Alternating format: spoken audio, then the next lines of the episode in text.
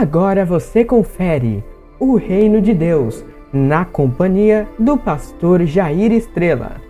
Foi Jesus para a Galileia pregando o evangelho de Deus, dizendo: O tempo está cumprido e o reino de Deus está próximo. Arrependei-vos e crede no evangelho. Uma palavra de ensinamento, revelando sobre a majestade do Senhor Deus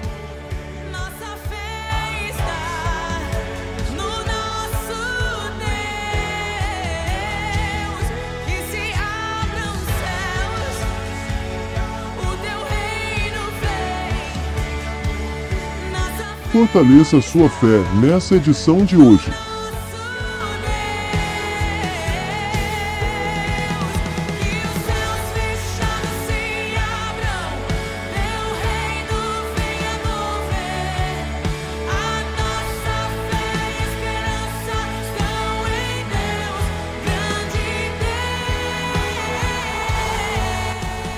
Sejam bem-vindos ao Reino de Deus. Olá, você que está na nossa companhia. Você está na estação certa, no lugar correto e na hora exata. Mais uma vez estamos aqui para falar sobre o reino de Deus. Lembrando que o reino de Deus é o lugar onde ele tem liberdade de ação. É muito mais do que um território. É aonde ele fala, é ouvido e obedecido. Você que tem acompanhado esse programa já deve ter percebido que, embora seja um programa de, sejam programas distintos, é, cada, cada dia um programa contribui para que possamos construir um entendimento sobre o reino de Deus. Então, se você quer compreender melhor esse assunto tão essencial à nossa vida e avançar em descobrir o caráter do seu Senhor e Criador, tire esse tempo comigo para conhecermos um pouco mais da palavra de Deus. Será um tempo precioso tanto para mim como para você, porque à medida que nós entendemos o, o desejo do nosso Senhor, do nosso Rei, nós podemos colocar em prática em nossa vida o seu desejo. E é para isso que nós estamos avançando. Hoje eu quero começar com algo que eu creio que vai contribuir para o nosso entendimento. Vamos começar já com uma parábola, a parábola do bom samaritano. Essa parábola está lá em Lucas capítulo 10, versículo 25 a 37. É bem curtinha, mas que traz uma, uma profundidade de entendimento, de propósito divino, do amor de Deus, e eu creio que ela vai nos ajudar muito a entender a sua soberania e senhorio. Vamos lê-la? A parábola do samaritano, capítulo 10 de Lucas, versículo 25, diz assim: Certa vez, um advogado da lei levantou-se com o propósito de submeter Jesus à prova e lhe indagou: Mestre, o que é preciso fazer para herdar a vida eterna? O que ele, Jesus lhe propôs? O que está escrito na lei? Como tu a interpretas? E ele replicou: Amarás o Senhor teu Deus de todo o teu coração, de toda a tua alma, de todas as tuas forças, com toda a tua capacidade intelectual, e amarás o teu próximo como a ti mesmo. Então Jesus lhe afirmou: Respondeste corretamente. Faze isso e viverás. Ele, no entanto, insistindo em justificar-se, questionou a Jesus: Mas quem é o meu próximo? Diante do que Jesus lhe respondeu: assim. Certo homem descia de Jerusalém para Jericó quando veio a cair nas mãos de alguns assaltantes, os quais, depois de lhe roubarem tudo e espancarem, fugiram, abandonando-o quase morto. Coincidentemente, descia um sacerdote pela mesma estrada. Assim que o viu, que viu o homem, passou pelo outro lado. Do mesmo modo, agiu um levita quando chegou ao lado, ao lugar, observando aquele homem, passou de largo. Mas um samaritano, estando de viagem, chegou onde se encontrava o homem e o viu, e assim que o viu, teve misericórdia dele. Então, aproximou-se enfaixou-lhe as feridas, derramando nela vinho e óleo, em seguida colocou-o sobre seu próprio animal, levou-o para uma hospedaria e cuidou dele. No dia seguinte, deu dois dinários ao hospedeiro e lhe recomendou: Cuida deste homem, e se alguma despesa tiverdes a mais, eu reembolsarei a ti quando voltar. Qual desses três te parece ter sido o próximo do homem que caiu nas mãos dos assaltantes? Declarou-lhe o advogado da lei, o que teve misericórdia para com ele. Ao que Jesus lhe exortou: Vai e procede tu de maneira semelhante. Aqui está uma uma história muito muito curiosa. Jesus é, é, começa a conversar com um homem que é um advogado da lei. Provavelmente esse, esse homem, é, colocado aqui como advogado da lei nessa versão que é a King James, era um levita ou um escriba, né? É, ou era um intérprete da lei. Normalmente quem interpretava a lei era aqueles que estavam em contato com ela é, o tempo todo.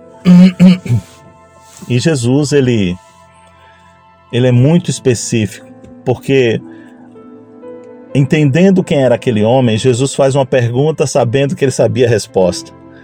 E a pergunta de Jesus é: já que ele é intérprete da lei, vou perguntar algo que toque a lei, que ele tenha resposta na lei. E ele dá a resposta certa, como nós vemos aí é, é, no versículo 28, Jesus falando com ele, né? Respondeste corretamente, faze isso e viverás. Ele ele, no entanto, insiste em justificar-se, questionou a Jesus: Mas quem é o meu próximo?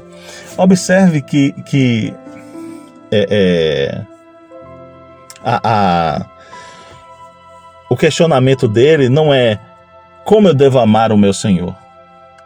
A questão dele é quem é o meu próximo na visão dele, pessoal, ele já amava a Deus acima de todas as coisas, de todo o seu coração, com toda intensidade, com todo o seu entendimento, com tudo que ele tinha. Então, para ele o difícil não era amar a Deus. Para ele o difícil era entender quem era esse próximo para poder amar esse próximo. E aí é que se desenrola a história que Jesus conta para justificar isso. Mas o, o, o, o questionamento desse homem está relacionado a algo que eu acredito que muita gente é, é, vive atormentado preocupado ou não sabe como, como lidar, que é a questão da eternidade. Todos nós queremos viver para sempre. E todos nós queremos viver para sempre com Deus, né? Existe uma preocupação normalmente nas pessoas. E aí, essa pessoa vai para o céu, não vai para o céu? Esse é um assunto que não compete a mim e a você determinar onde o outro passará a eternidade. Mas cabe a nós sabermos aonde passaremos a nossa. E, e, e isso é, é algo que nós precisamos refletir. Primeiro, eu gostaria de pensar um pouquinho sobre esse assunto é, indo lá em Gênesis, capítulo 1. Gênesis, capítulo 1, o versículo é 26 e 27. Nós vamos estar recorrendo o tempo todo a Gênesis, gente. Porque Gênesis, para mim, ele tem as respostas que nós precisamos e tem ali no início Deus ele, ele revela todo o seu propósito eterno. Então, é, o tempo todo você vai me ver recorrendo a Gênesis porque eu amo Gênesis e acredito em muitas, muitas respostas de Deus ali já no começo. A gente já leu esse verso em outro programa, mas vamos reforçar aqui. Então, Gênesis 1, 26. Então Deus determinou: façamos o ser humano a nossa imagem, de acordo com a nossa semelhança. Domine ele sobre os peixes do mar, sobre as aves do céu, sobre os grandes animais e todas as feras da terra, e sobre todos os pequenos seres viventes que se movem rente ao chão. Deus, portanto, criou os seres humanos à sua imagem, a imagem de Deus os criou, macho e fêmea. Olha só, Deus, quando Ele nos cria, Ele nos cria a sua imagem e semelhança, ou seja, da mesma espécie, da mesma, é, é, com o mesmo material que Ele é feito. Sendo assim, somos feitos de, é, da essência de Deus, né? Em Eclesiastes 3:11, nós não precisamos ir até lá, mas fala algo muito interessante. Fala assim: Deus colocou a eternidade no coração do homem. Eu não sei quanto a você, o, o, quando foi que você chegou a ter consciência de vida, ser alguém. Comigo aconteceu aos 13, 14 anos mais ou menos, quando eu passei a ter uma, uma consciência e, e, e parece que eu não envelheci mais depois desse tempo. É como se o tempo parasse, a eternidade para mim chegou. É como se é, é, as coisas que eu posso fazer está toda manifestada ali. É, temos, temos algo em nós que nos aproxima de Deus, que nos faz desejar essa eternidade, que nos faz é, é, avançar. Por isso é que nós não, não, não aceitamos a morte. Nós estamos vivendo um momento tão complicado no mundo, onde estamos vendo tantas mortes acontecerem, e isso, não sei quanto a você, mas para mim é revoltante, porque nós não, eu não, não aceito isso. A morte é algo que não, não faz parte da natureza divina. Aí você é, é, é, você me pergunta, mas o que é a morte? Estamos falando sobre uma coisa que é, é, é, parece parece tão perto e parece tão distante. Eu não quero isso, mas a qualquer momento pode acontecer estamos falando sobre duas coisas: vida e morte, eternidade e temporalidade. Sobre a morte, é, é, o que eu posso dizer é que morte para Deus é o desligar-se dele. Observe que na ordem que Deus dá a Adão e Eva é, é a seguinte: no dia quando Deus fala, olha, não coma desse fruto que é a árvore do conhecimento do bem e do mal. Deus coloca duas árvores no meio do jardim, a do bem e do mal e a árvore da vida. Quando Deus chega para o homem e fala assim: Olha, não toque na árvore do conhecimento do bem e do mal, ou melhor, não coma do fruto, não é não toque, é não coma do fruto. É, Deus está falando para o homem e para a mulher que ali existe um, uma, um limite. Ele está estabelecendo uma ordem, uma ordem que não deve ser desobedecida. E Deus, em sua soberania, falou assim: No dia em que dela comerdes, certamente morrerás. No original, esse texto está da seguinte maneira: E no dia que dela comerdes, morrendo morrerás. Como assim morrendo morrerás? É porque o morrer é um desligar-se. E o desligar-se leva um tempo para a morte. Então, Observe que é, esse, esse processo de morrer, morrer não é instantâneo, morrer leva um tempo. E, e o morrer está relacionado com você se desconectar da fonte da vida. Deus é a nossa fonte de vida. E o interessante é que Adão morreu porque comeu do fruto e levou anos para morrer naturalmente ou fisicamente. É como se o efeito da vida fosse se perdendo para ele, até o ponto que ele realmente morreu fisicamente. Mas essa desconexão divina, essa, é, é, esse se desprender do que Deus é, nos, é, é, nos causa morte. Que tipo de morte? A morte do que é a vida de fato, do que é a vida eterna, a vida que está em Deus, a vida plena. E dentro desse, desse comparativo que nós falamos, né, vida e morte, é, eternidade, temporalidade, o que eu tenho, fala, tenho a falar sobre o tempo é que existem duas palavras gregas que denotam tempo. Uma é cronos, e o cronos é essa temporalidade que nós estamos vivendo depois que Adão e Eva comeram do fruto.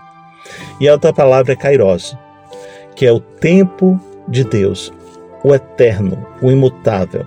O Cronos é passado, presente futuro. O Kairos é tempo eterno, imutável. É o éter, é o eterno.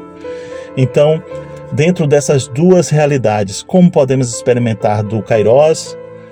Se estamos no Cronos, como podemos sair do Cronos para o Kairos? E é disso que nós vamos falar daqui a pouco. É, nós estamos aqui refletindo a respeito do bom samaritano, da proposta que aquele homem fez a Jesus, da pergunta que ele fez a Jesus. E a pergunta que ele fez a Jesus foi: como eu posso experimentar do Kairos? Como eu posso sair dessa condição para a condição que Deus tem? Esse é o seu desejo? O que você tem vivido? Você lembra de Nicodemos? Nicodemos vai procurar Jesus e é a pergunta muito semelhante. Jesus, ou melhor, Jesus fala para ele a mesma coisa. É necessário nascer de novo. Ei, você não pode ver Deus dentro dessa condição natural, porque a condição natural está relacionada com a queda. A questão natural está relacionada com Adão, e dentro do pecado de Adão não cabe, porque estamos desligados de Deus. Então, é disso que nós estamos falando, e daqui a pouco nós vamos voltar para falar exatamente como isso se desenrola na parábola do samaritano. Te aguardo daqui a pouco, não sai daí. Vamos entender é, esses dois personagens, então, gente. É, a Bíblia traz, ou melhor, dois personagens, não, três, né? Porque a Bíblia traz o sacerdote, traz o levita e traz o samaritano. Sobre o sacerdote, o livro de Levítico, eu gostaria de dar uma olhada nesse, nesse capítulo, determina bem, mas muito bem, quem é o sacerdote. É, Levítico capítulo 10, 10. O, verso é o, capítulo é o 10 e o verso é o 10 e o 11. E isso que tiverdes de separar o sagrado e o profano, o impuro e o impuro. E quando ensinardes aos filhos de Israel todos os preceitos que o Senhor estabeleceu para vós por intermédio de Moisés. Deus está falando aqui com Abraão, com Arão. Arão é, é, foi constituído sacerdote e observe a observação que Deus faz para Arão. É isso, e isso sempre que tiverdes separados o sagrado e o profano, o impuro e o puro. O sacerdote ele tinha uma consciência de estar purificado e não se contaminar, de estar separado, de ser uma representação divina. Ele tem isso bem gravado na sua mente. Ele é ensinado a ter uma, uma postura diante de tudo. É, quando você começa a ler em Deuteronômio 33, fala algumas coisas também sobre o sacerdote. Aqui é só uma proibição com relação ao uso do vinho especificamente. É, existem várias observações que o sacerdote em si ele não abre mão, ele observa em tempo real. Então, quando a Bíblia lá em Lucas diz que o sacerdote vinha e viu alguém ferido, ele viu alguém caído, ele, ele está relacionado com é, é, a sua cultura. Os sacerdotes eram os intérpretes oficiais da lei. Eles conheciam em detalhes as leis, os rituais, o certo e o errado, os deveres oficiais sacrificiais. Eles eram é, os que cumpriam assim com os ritos né, do povo com relação a Deus. Eles eram mediadores que representavam o povo diante de Deus e eles eram os professores, os mestres da lei. É, esse, esses sacerdotes tinham, tinham, tinham leis específicas que se ele tocasse em um, em, um, em um inseto, se ele matasse um inseto, ele ficava impuro naquele dia. Então, eles tinham cuidado de não se contaminar de forma alguma, porque eles eram aqueles perfeitos dentro da visão deles, aqueles que precisavam estar puros o tempo todo. E isso está relacionado com a própria lei de Moisés, né? E é correto eles viverem dessa maneira. Porém, existe algo mais profundo que nós vamos ver lá na frente na parábola do samaritano, do bom samaritano, que é a questão da misericórdia. O sacerdote era aquele que tinha misericórdia do povo. O sacerdote era aquele que deveria estar na posição de, quando o povo fizesse alguma coisa errada, interceder a Deus por ele. E é, parece contrassenso, né? Ao mesmo tempo que eu não posso me contaminar, mas eu preciso estar perto daquele que é contaminado para purificá-lo. É, eu, eu percebo que hoje muita gente age como sacerdotes, como aqueles que não devem se misturar com o povo. Ao mesmo tempo, existe algo que às vezes eu vejo em excesso, que é o distanciamento desses sacerdotes é, daqueles que precisam de salvação. O levita é citado aí no, no texto, né, que nós vimos lá de Lucas, ele é aquele que é, é, nasceu na tribo de Levi e a tribo de Levi era a tribo responsável pela por toda, todo o ofício né, sacerdotal. E esse homem que era da tribo de Levi, ele tinha é, é, funções específicas é, é, é ali em volta do sacerdócio, né? É, eles eram aqueles que eram responsáveis pelo, pelos cânticos, pelas músicas, eles eram responsáveis pelas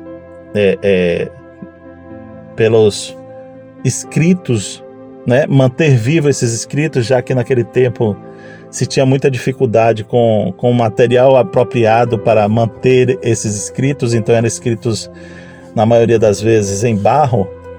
Então eles eram os escribas, os copistas, né? Eles eram aqueles que copiavam a, a, a, a, a, a mensagem bíblica para repassar para outra. É, é, para outras gerações. Eles eram responsáveis pelas partes cerimoniais, ritualísticas. Era dessa tribo, por exemplo, que saía todos esses copistas, todos esses escribas. Eles eram responsáveis por, por, por escrever esse, o texto sagrado para as próximas gerações, como eu falei. Eles representam aqueles que possuem conhecimento, porque eles estão em contato direto com essa revelação, com a palavra de Deus, com o que Deus disse. E o que Deus diz é a revelação do que Deus é. Então, esses homens estavam ali literalmente ligados a, a, a essa revelação. E nós chegamos no samaritano. Quem eram os samaritanos? Os samaritanos, é, é, ele, ele surge é, dentro de uma, de, uma, de uma condição muito interessante, porque ele, ele na verdade é um povo misturado. Deixa eu contar essa história rapidamente. O samaritano, ele no período dos chamados reis de Israel, né? O reino de Israel foi dividido em dois reinos, isso é, Judá e Israel como ficou chamado. E a Samaria, que é uma cidade, se tornou a capital do reino de Israel. Essa, essa, essa divisão acontece ali depois de Salomão, quando Roboão assume o trono. Ele é, é, tem um, um, processo muito complicado na gestão do povo. Ele não ouve os sábios ou os mais antigos, os anciãos ele dá ouvido à sua geração, que é uma geração mais jovem e, consequentemente, inconsequente. Foi o que aconteceu ali, pelo menos, é o que demonstra a história.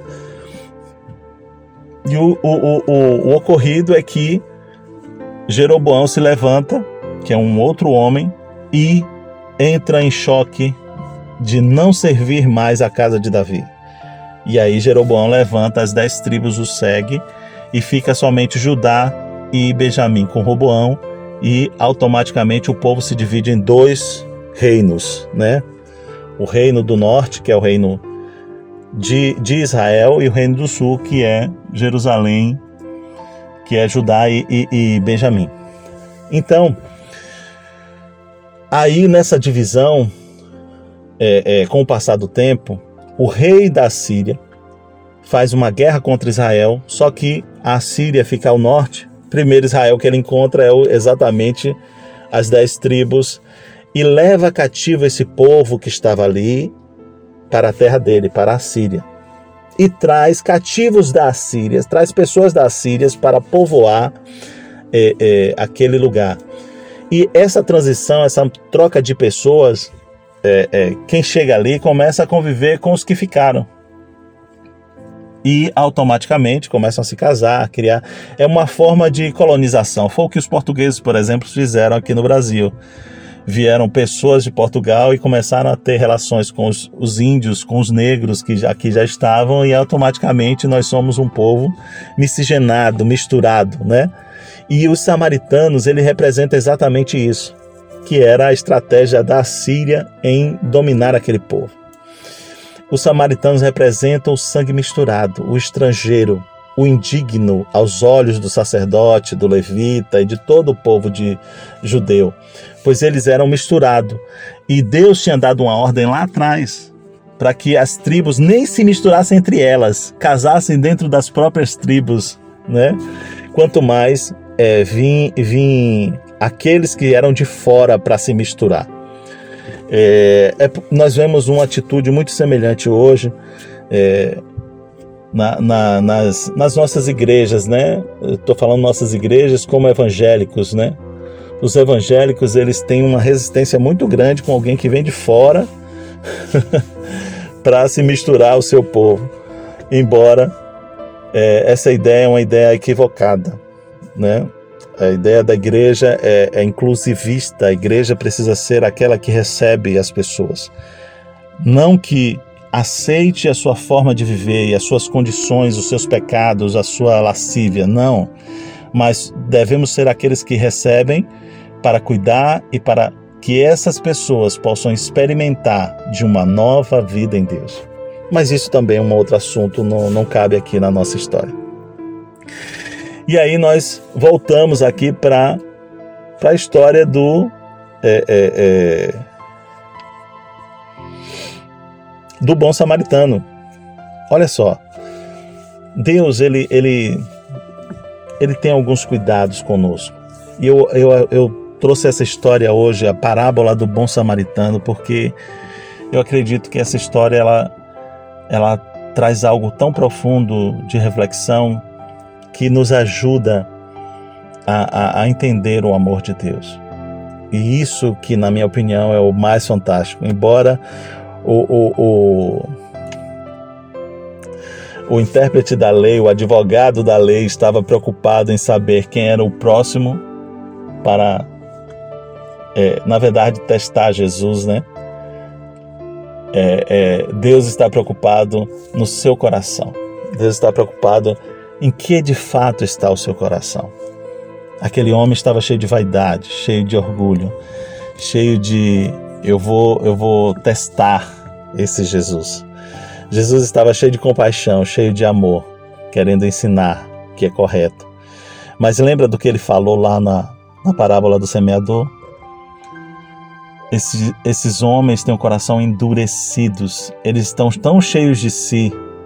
E aí cabe a nós uma reflexão sobre o nosso orgulho, sobre a nossa vaidade, é, o que de fato nós queremos de Deus. Estamos buscando de fato a sua soberania sobre nós ou nós estamos preocupados em fazer aquilo que dá na teia, aquilo que é, é de fato eu quero para a minha vida? Tem muita gente querendo apenas um pouquinho de Deus. E quando eu falo isso, eu estou me relacionando àquelas pessoas que querem o suficiente de Deus para não ser incomodado pela sua consciência pecaminosa de que haverá uma condenação, que viverá distante, continuamente desligado de Deus. Tem outras pessoas que de fato querem que Deus transforme as suas vidas, que Deus de fato modifique a sua maneira de viver, a sua maneira de pensar. E para isso você precisa crer de fato que esse Deus, ele é vivo, ele é real. Você precisa crer de fato que a sua palavra, ela é viva e eficaz para nos transformar. Então, quando você entende que essa palavra de Deus ela é poderosa para mudar a sua vida, você se sujeita a essa palavra. Você está disposto a se render a ela. É... Nós vamos agora para a interpretação, né, no próximo bloco do da parábola que Jesus conta e eu espero você daqui a pouco para que a gente possa dar continuidade, tá certo? Vamos para um breve intervalo e daqui a pouco estamos de volta. Que bom que você não não se desligou do, da nossa rádio, está aqui conosco. Eu quero dizer para você que você que tem sido abençoado por esse canal de Deus, divulgue a nossa rádio, a Rádio Web Redenção. É, quero te convidar também aí lá no nosso, no nosso chat e deixe lá a sua mensagem, faça um comentário. Se você tiver dúvidas sobre o nosso programa, tiver alguma pergunta, também deixe lá a sua pergunta, se expresse. Nós estamos aqui para é, contribuir para o seu crescimento e para também interagir com você, tá certo? É, vamos para o pro, pro, pro entendimento do texto bíblico? Vamos lá. Aqui, é, no versículo 30, Jesus conta a história do bom samaritano, ou a história que é a parábola, né? Que faz todo sentido aqui para o diálogo que ele teve com esse homem. E vamos ler. Diz assim: Diante do que Jesus lhe respondeu assim, certo homem descia de Jerusalém para Jericó quando veio a cair nas mãos de alguns assaltantes, os quais, depois de lhe roubarem tudo, espancarem, fugiram, abandonando-o quase morto. É, o homem aqui representado, é, é, é na verdade, ele representa toda a humanidade, né? De, é, é, isso aqui é uma simbologia embora alguns não concordem, é, eu, eu acredito muito nisso aqui. Isso aqui é uma simbologia da história do homem, da história da humanidade. É, o homem sai do seu lugar e vai para um outro lugar. O homem sai de Jerusalém e vai para Jericó. Quando, quando nós começamos a meditar nós entendemos que o homem caiu da condição de o jardim que Deus tinha preparado, o Éden, o lugar perfeito, o lugar de comunhão, e ele foi colocado em um outro lugar, fora do jardim, para ele trabalhar a terra, o lugar onde o pecado domina, ou o lugar onde o pecado é, é ou a morte, ou a separação de Deus. Morte, a palavra morte significa separar. E quando Deus fala morrendo morrerás, é separando-se de mim, mais separado estarás da vida. É, quando, quando acontece isso aqui, observe que existem significados aqui. Jerusalém, a palavra Jerusalém significa cidade da paz. O homem sai da cidade da paz e vai para Jericó. Sabe o que significa Jericó? Jericó significa um lugar mal cheiroso, um lugar fedido, fétido. Observe que é uma, uma, uma, uma incongruência você sair de um lugar de paz para ir para um lugar fedido.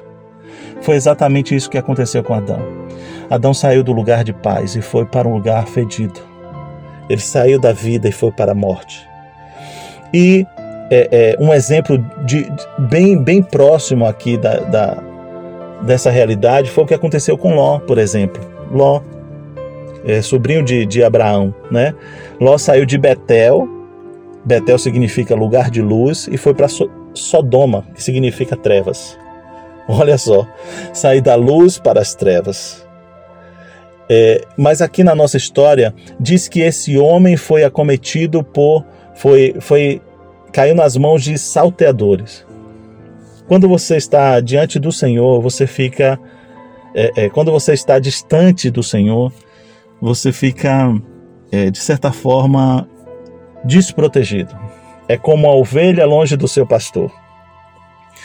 E em João capítulo 10, 10, capítulo 10, verso 10, diz que existe alguém que é ladrão, existe alguém que é salteador. A, a palavra diz que o diabo veio para matar, roubar e destruir. Então nós sabemos muito bem quem era esse ladrão. Você lembra do, da, do, do nosso entendimento quem é Deus, quem é o diabo, quem é o homem? É, nós entendemos que ele caiu da sua condição e agora ele é usurpador, ele é ladrão.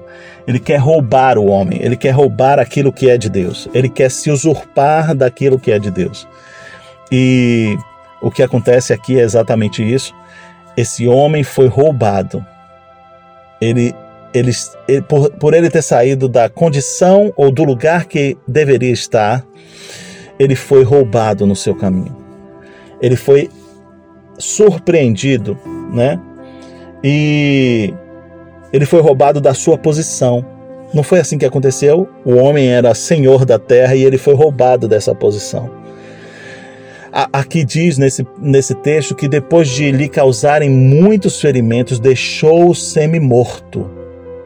O homem foi roubado de Deus. Foi é, o homem ficou, a humanidade ficou nessa condição de semi-morto. Ficou desligado de Deus. Então é como se o morrendo morrerás estivesse acontecendo. Mas aí é, é, é aquilo que, que nós contamos, né? Deus ele vai interferir nessa história, porque Deus ama o homem. O homem é a sua representatividade, o homem é a sua imagem e semelhança, como nós lemos nesse instante. Então, no, no versículo 31 diz assim: Coincidentemente, descia o sacerdote pela mesma estrada. Assim que viu o homem, passou pelo outro lado. Olhe só aquilo que nós comentamos sobre o sacerdote. O sacerdote é aquela pessoa que poderia que deveria, dever como entender o seu papel. Qual era o papel do sacerdote? Oferecer sacrifício pelo perdido, buscar salvar o perdido, trazer redenção, trazer restituição de vida. E aquele homem passa ao largo. Existe um outro paralelo aqui: a lei e a graça. A lei nunca conseguirá passar perto do homem para salvá-lo. Mas a graça sim. O favor sim. O que é graça? A graça é o favor que eu não mereço. Graça não é por merecimento, é porque o outro decidiu amar, decidiu olhar e falar assim: eu, eu quero lhe ajudar. Então, existe aqui um, um paralelo e ao mesmo tempo algo que distancia porque o sacerdote, ao invés de se render ao que ao princípio maior da, da lei, que era a vida, ele prefere ficar com o orgulho, a vaidade, a sua posição, a sua, o seu distanciamento e acaba passando longe. Veja o versículo 32. Do mesmo modo agiu um levita quando chegou ao lugar, observando aquele homem, passou de largo. O levita é aquele que tem a revelação de Deus, é aquele que está relacionado, é, está convivendo com essa revelação, então ele sabe porque sabe o que Deus procura, o que Deus busca, e o que Deus busca é salvar o perdido, é alcançar o homem. O que Deus busca é exatamente levantar aquele que caiu. Lembra que Jesus fala? Eu falo em parábolas para que vendo não ouçam e que ouvindo não entendam. Porque o coração deles estão duros. Eu quero curar, mas eles não são curados porque eles não dão lugar a essa cura. Ou seja, é, o desejo de Deus sempre está relacionado em nos resgatar. Mas às vezes nós é que não permitimos que Deus se aproxime de nós. No caso dos levitas, os levitas, o levita aqui poderia ter salvado aquele homem, mas ele preferiu passar de lá. O versículo 33. Mas um samaritano estando de viagem, chegou onde se encontrava o homem. E assim que o viu, teve misericórdia dele. Observe, um samaritano. Jesus está fazendo uma referência a ele mesmo. Aí você fala assim: Poxa, como assim? Jesus não era samaritano, Jesus era judeu. Sim, sim. O que eu estou querendo trazer para você aqui é a ideia maior. O samaritano estava de viagem. Jesus veio aqui na terra de passagem. E chegou aonde se encontrava a humanidade, a condição que ela estava, semi-morta, distante de Deus, perdida, sem condição de salvação, a não ser que houvesse misericórdia, a não ser que houvesse é, intervenção, a não ser que houvesse alguém para ajudá-la. E aqui diz no texto que o bom samaritano, ou o samaritano, teve misericórdia dele. Oh, que bom que Deus teve misericórdia de nós. E o interessante dessa história, por que Jesus é comparado ao samaritano? Porque ele tem o sangue divino, mas ele tem o sangue de Maria. Ele é homem. Hoje, assentado ao lado da, da do Deus eterno, do Criador, existe um homem. Existe alguém que está assentado lá em glória e a, esse ser é um homem embora seja Deus. E, e essa relação de aproximação, de atrair, de se envolver, está aqui. É, é, o, o samaritano representa aquele que foi rejeitado pela humanidade, foi rejeitado pelos judeus, pelos sacerdotes, pelos levitas, por aqueles que se achavam perfeitos. Mas ele é aquele que tem o poder e a capacidade de nos amar e ter misericórdia de nós de tal maneira que nos resgata, que nos traz de volta. Então, no versículo 34, diz que Jesus, ou melhor, que o samaritano então se aproximou, enfaixou-lhe as feridas e derramando óleo nela e vinho, em seguida colocou o seu, no seu próprio animal e levou para uma hospedaria e cuidou dele é, o samaritano aqui não é somente aquele que tem compaixão. Ele revela a justiça e o caráter de Deus, né? Jesus, quando se aproxima do homem caído, e aí eu estou falando como, estou parafraseando com a parábola que é, é, é a humanidade, ele traz cura. Você pode observar que nas ações de Jesus, a, a, a, a maioria das vezes, era manifestações de cura. Ele cura as suas feridas. Sabe, eu não sei qual é a ferida que você tem, uma ferida do passado. Jesus cura as suas feridas. Como bom samaritano, ele aplica o seu óleo. O óleo é uma representação do Espírito Santo de Deus. Ele pega e derrama o seu Espírito sobre você. A habilidade é, é, é especial para que você possa superar as suas dores, as suas feridas do passado. Sabe, Jesus é aquele que derrama vinho. O vinho é uma qualidade é, do Espírito Santo. Ele, ele, ele devolve alegria para nós. Ele traz a ideia de renascimento. Óleo e vinho, símbolos do novo nascimento, é, é fruto do Espírito. E depois é, é, ele, ele te coloca numa hospedaria. Observe aí o versículo seguinte, no finalzinho do versículo, ele colocou sobre o animal levou para uma hospedaria e cuida dele. O, o, pegar, o pegar esse homem, colocar numa hospedaria é: ei, eu estou te colocando em um lugar onde vai haver transformação em você, onde você vai ser cuidado. Esse lugar nada mais é do que a igreja.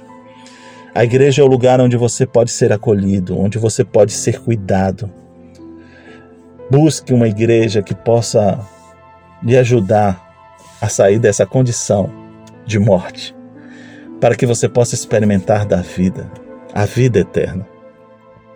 Sabe, existem lugares que pessoas preocupadas de fato em cuidar de vidas. As pessoas estão olhando coisas físicas, temporais, mas existem lugares e você pode buscar esse lugar aí onde você mora, na sua cidade, um lugar onde possa ser acolhido, onde possa ser tratado, onde possa ser puxado a orelha para que você possa andar no caminho certo, porque às vezes as nossas feridas não estão relacionadas com coisas físicas e sim com maus hábitos que criamos. E esses maus hábitos nos ferem, nos leva para caminhos errados. E Deus ele está querendo te tirar do pecado para uma nova vida. Ele está querendo te tirar de uma condição de morte para a vida eterna. Os dois denários, aqui no versículo 35, no dia seguinte deu dois denários ao hospedeiro e lhe recomendou: Cuide deste homem, e se alguma despesa tiverdes a mais, eu reembolsarei a ti quando voltar. Observe que o samaritano vai voltar. O samaritano vai voltar. É, eu preciso de um tempinho aqui para lhe explicar algo. Os dois denários representam dois dias, ou duas diárias, né? Ou seja, aquele homem está dizendo que depois de dois dias vai voltar. Para você entender de fato o que Jesus está falando, ele mesmo e sua relação com a humanidade, no livro de Gênesis, ao criar a terra, Deus está ao mesmo tempo dando uma sentença para a mesma terra. E aqui eu vou deixar bem claro, isso aqui é um entendimento muito pessoal, tá? É, eu creio que Deus ele fez tudo em sete dias, como está lá. Mas não sete dias como como nós entendemos de dia, né? 24 horas. É, à medida que nós estudamos a palavra, nós começamos a perceber vários textos fazendo referência de, é, é, por exemplo, quando Daniel fala das 70 semanas, ali está falando de 70 semanas de anos. Depois você entende que tem uma relação com toda, todo o propósito divino. Então, essa questão do tempo no Cronos é relativo para Deus, porque Deus está no Kairos. E eu acredito que quando Deus está falando ali, dia não é dia, e sim, cada dia representa mil anos. É, existe até um, um, um versículo lá em Salmos, né? que fala assim: um dia para Deus é como mil anos, e mil anos para Deus é como um dia. Ou seja, é, é, essa questão do tempo é muito relativo para Deus. Mas eu acredito que aqueles sete, sete dias de criação foram sete mil anos. E quando, quando o samaritano diz aqui que vai voltar em dois dias, eu fiz uma conta. E a conta é a seguinte: quando Jesus vem à Terra, é como se fosse o quarto dia. O povo já existia há quatro mil anos. O homem estava na Terra há quatro mil anos. Então, quando Jesus fala, eu vou voltar daqui a dois dias, quando o samaritano está dizendo, eu volto daqui a dois dias, ele está falando, olhe, daqui a dois mil anos eu estou voltando. Esses dois mil anos é hoje. Está acabando o tempo. Ele está voltando. E se alguma coisa gastares a mais, eu reembolsarei. O cuidado dele é que o que ele planejou seja, aconteça. Então, é, é, é, na criação, o quarto dia, você indo para lá, você vai ver que é a criação do, do sol. Jesus é o sol da justiça, o sol e a lua. A lua é a igreja. E esses dois mil, esses dois mil anos, é, é, a luz vai estar brilhando cada vez mais forte. O que, o que fazer então durante esses dois mil anos, esses dois dias, é cuidar do próximo, é cuidar para que o homem seja restabelecido. Ele está confirmando que vai voltar então, se gastares ainda aí qualquer coisa a mais, ele vai voltar. Versículo 36. Qual desses três te parece ter sido o próximo do homem que caiu nas mãos do, dos assaltantes? Essa é a pergunta de Jesus para aquele advogado da lei. E a resposta dele é: A resposta dele é: o que se aproximou dele, o samaritano. Ele não queria dizer isso, mas ele teve que dizer. Porque Jesus estava tocando na ferida que ele era. Jesus está falando do levita que ele era, provavelmente. do conhecimento que ele tinha. Jesus está falando: olhe, saia dessa condição de estar distante, se aproxime do perdido. O samaritano é, é Jesus, o resgatador do homem, é, é, esse é aquele que se aproxima, não é porque é parente, é porque é aquele que tem misericórdia.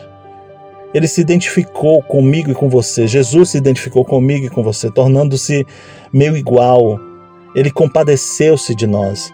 A compaixão é que nos torna semelhante ao próximo. A compaixão que nós temos pelo outro é que nos torna iguais. Jesus se tornou igual a nós, porque ele teve compaixão de nós. Ele entende as nossas feridas, as nossas dores, as nossas lutas, as nossas aflições. E o, o versículo 37, para fechar, né? Declarou-lhe o advogado da lei o que teve misericórdia para com ele.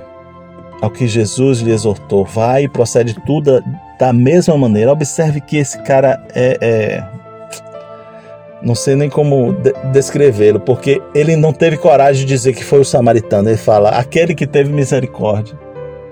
Para você ver a questão cultural é, é, é como é forte aqui nessa história.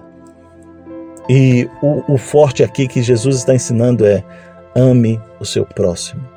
Quem é o próximo? Aquele que está próximo de você. É o seu chefe, é a sua mãe, é o seu parente, é o seu amigo, é o seu inimigo, ame-o. O intérprete, o religioso, o estudioso, o conhecedor, ele vai estar continua negando, passando ao longe, pois negam até o que Jesus é. Sabe?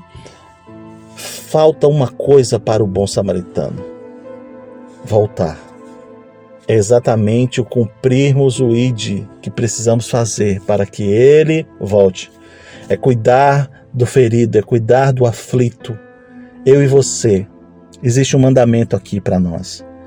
E esse mandamento é reino de Deus. Esse mandamento é o que nós estamos, nos propomos a estudar nesses dias. É o cuidar para que nós possamos ser o lugar onde Deus reina, onde Deus habita, onde Deus se manifesta. E Deus está se manifestando com uma ordem para nós. Ei, ame o seu próximo. Faça o que é necessário. Cuide cure as feridas. Seja como Jesus. Seja como aquele que se compadeceu de você primeiramente. É, é necessário compaixão. Tornar-se semelhante. Às vezes você vai ter que ir aonde o perdido está. Buscar a sua necessidade. Você talvez seja a resposta de Deus para esse tempo, para essa situação. Você e eu, hoje, somos aqueles que Deus procura para de, confiar vidas. Então, não perca isso de vista, tá certo? É... Essa mensagem divina fala do eterno, fala daquilo que Deus decidiu fazer por nós e ao mesmo tempo fala de algo muito interessante, que é aquilo que nós devemos fazer pelo, pelo próximo, né? Então eu e você temos muita coisa a fazer.